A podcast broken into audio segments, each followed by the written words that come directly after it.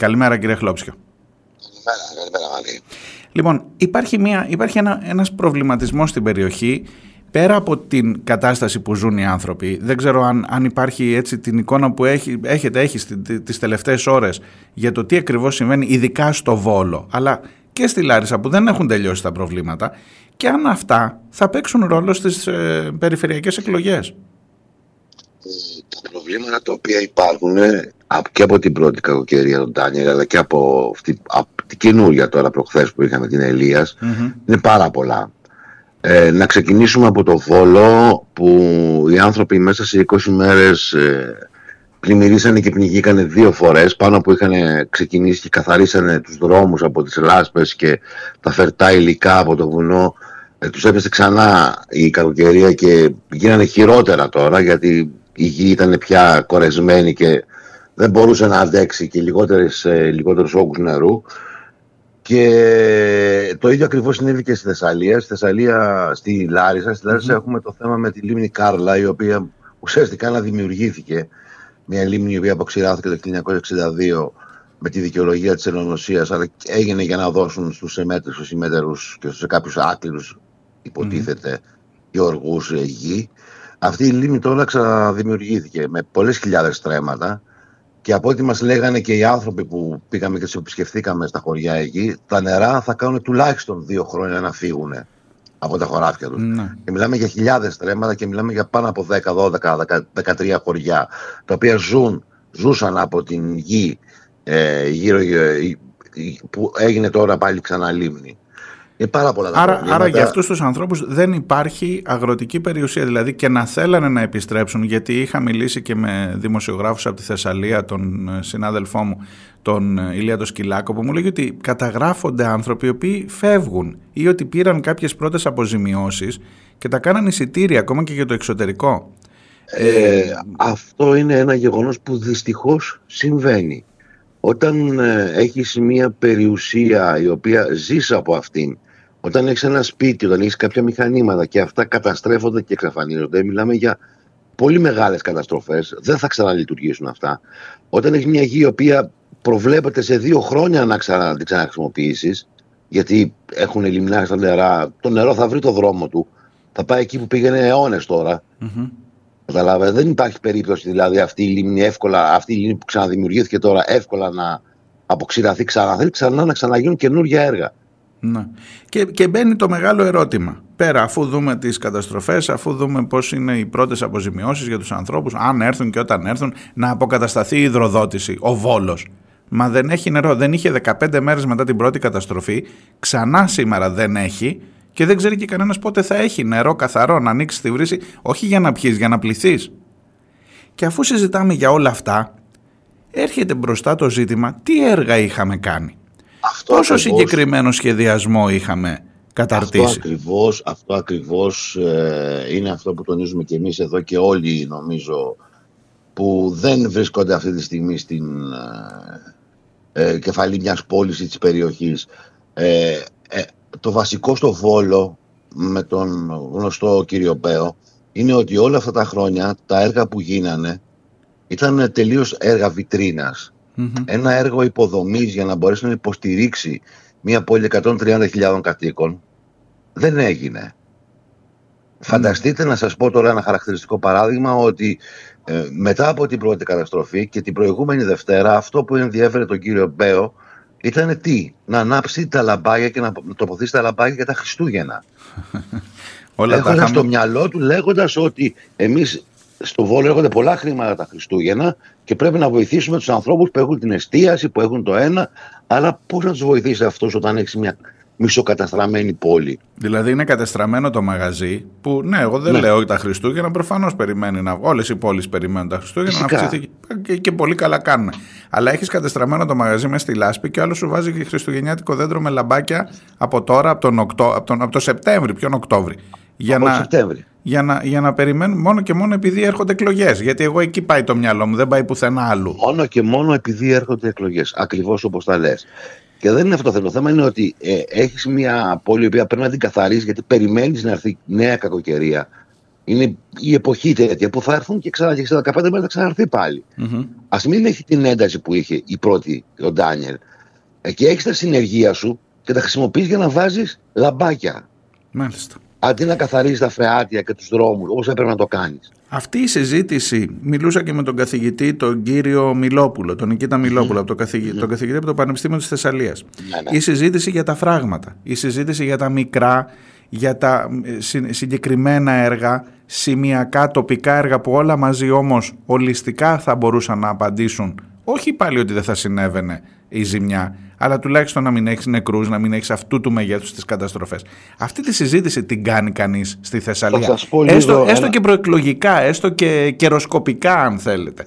Θα σας πω ένα πράγμα μόνο, ότι ε, η, συγκε, η, μια συγκεκριμένη έκθεση που υπάρχει για, την, ε, ε, για τα πλημμυρικά φαινόμενα, για τα πιθανά πλημμυρικά φαινόμενα στη Θεσσαλία που mm-hmm. δημοσιεύτηκε σε ΦΕΚ υποχρέωσή μας στην Ευρωπαϊκή Ένωση το 2018. Εγώ προσωπικά, εγώ σαν Γιάννης ε, Χλόπτσιος και σαν ε, αναπληρωτή συντονιστής του ΜΕΡΑ25 την είχα δημοσιοποιήσει λέγοντας ότι πρέπει να γίνουν κάποια πράγματα για να μην πλημμυρίσει η Θεσσαλία. Mm-hmm. Ήταν κάτι το οποίο το περιμέναμε με την κλιματική κρίση και την αλλαγή του κλίματος. Ε, αυτό ήταν κάτι το αναμενόμενο και θα γίνονται και πολύ πιο συχνά. Προτάσεις λοιπόν υπήρχαν από το Πανεπιστήμιο και από πολλούς φορείς για πολλά μικρά φράγματα και ταμιευτήρες, ορεινούς ταμιευτήρες, σε χαμηλό ορεινό επίπεδο, ώστε να μαζεύουν τα νερά από τα βουνά, γιατί ουσιαστικά το, τα νερά τα οποία μαζεύονται στον κάμπο εδώ, αλλά και στο βόλο, έρχονται από τα βουνά.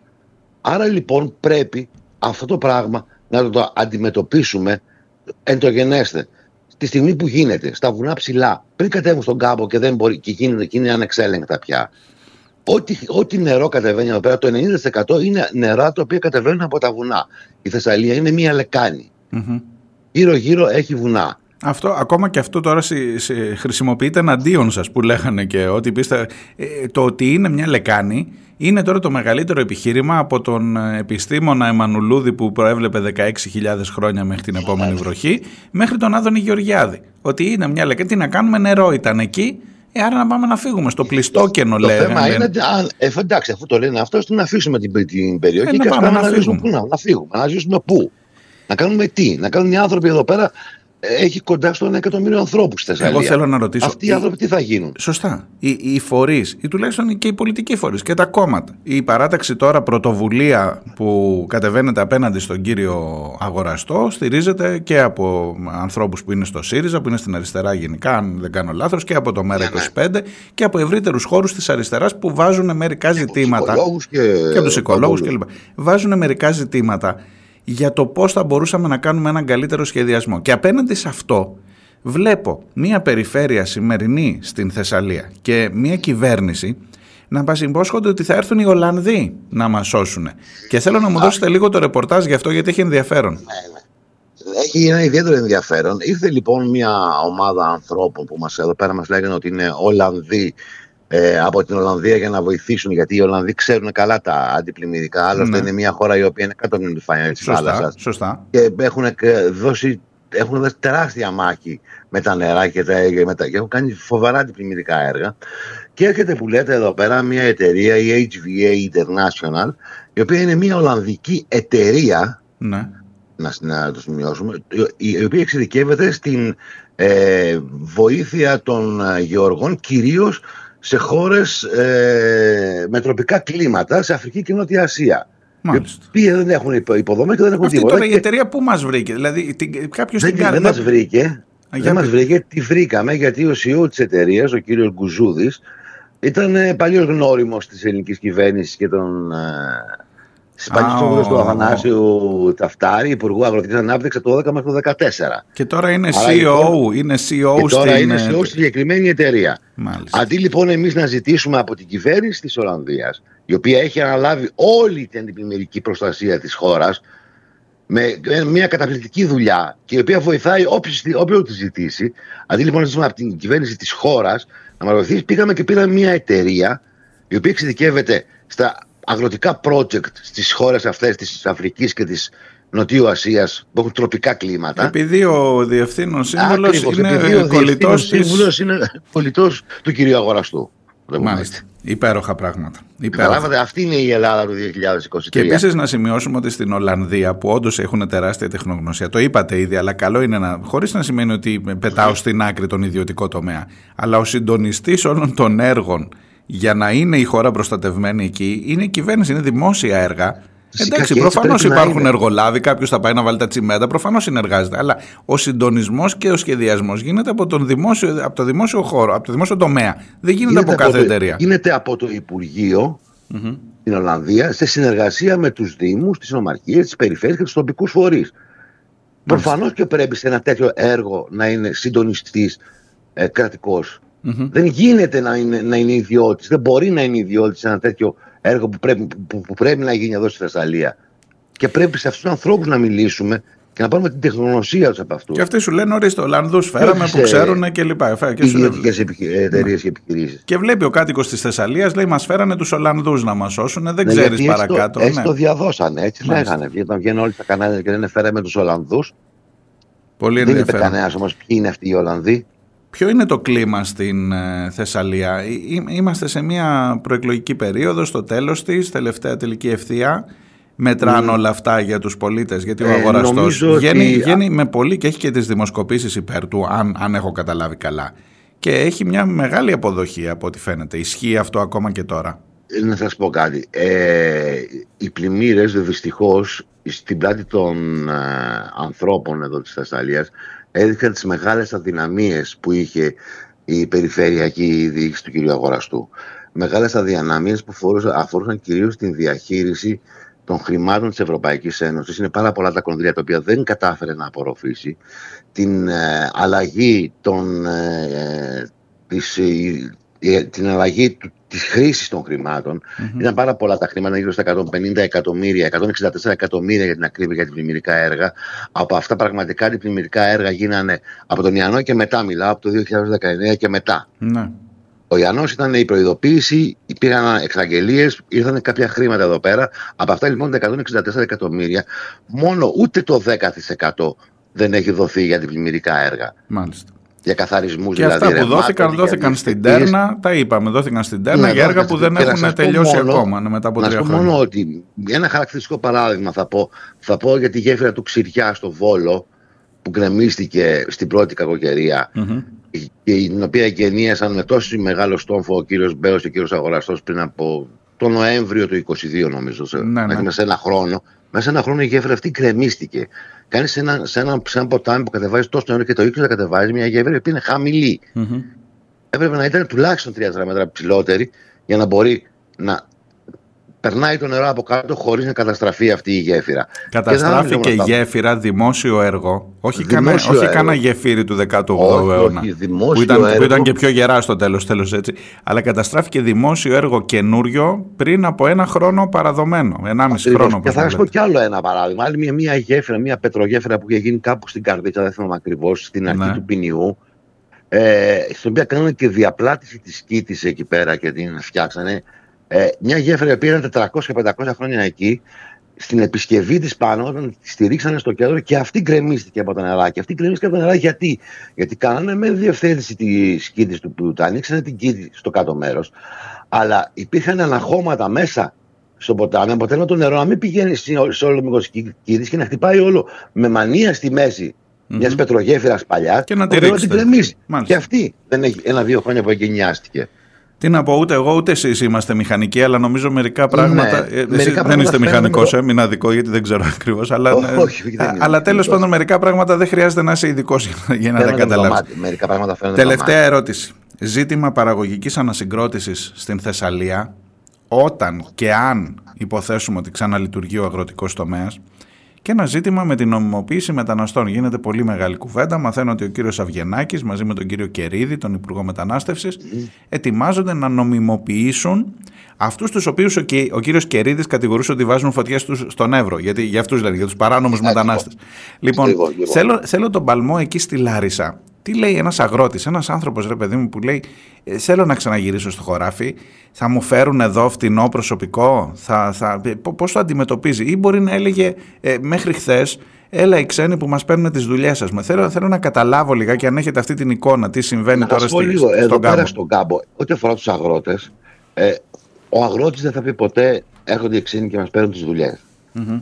Είναι από αυτοί που ψάχνουν να βρουν ανθρώπους. Γιατί οι Έλληνες δεν πηγαίνουν πλέον ούτε στα χωράφια, ούτε στα κοπάδια, ούτε πουθενά. Ναι. Ψάχνουν να βρουν λοιπόν ανθρώπους για να κάνουν τις δουλειές και δυσκολεύονται πάρα πολύ. Ένας αγρότης λοιπόν σήμερα εδώ στη Θεσσαλία δεν θα σας πει ποτέ ότι ο ξένος έρχεται και μας παίρνει τις δουλειές. Θα το πούνε, θα το πει το κομμάτι του αστικού πληθυσμού. Ναι. Μπορεί να το πει.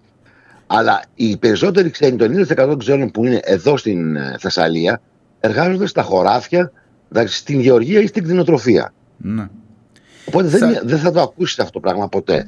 Ένα πράγμα που αφορά την παραγωγική ανασυγκρότηση, υπάρχει τρόπος και πρέπει να γίνει οπωσδήποτε, κατά τη γνώμη μου, ε, όχι μόνο ανασυγκρότηση, αλλά μια επανεκκίνηση όλης της αγροτικής παραγωγής, χρησιμοποιώντας την κοινωνική επιχειρηματικότητα, τους συνεταιρισμού και τόσα ωραία πράγματα που υπάρχουν στον κόσμο και ακόμη και χώρες του δυτικού κόσμου τα χρησιμοποιούν. Η Ολλανδία δηλαδή για τους συνεταιρισμού και την κοινωνική επιχειρηματικότητα έχουν χιλιάδες εταιρείες. Να πω για τη Δανία, να πω για τόσες χώρες. Ναι.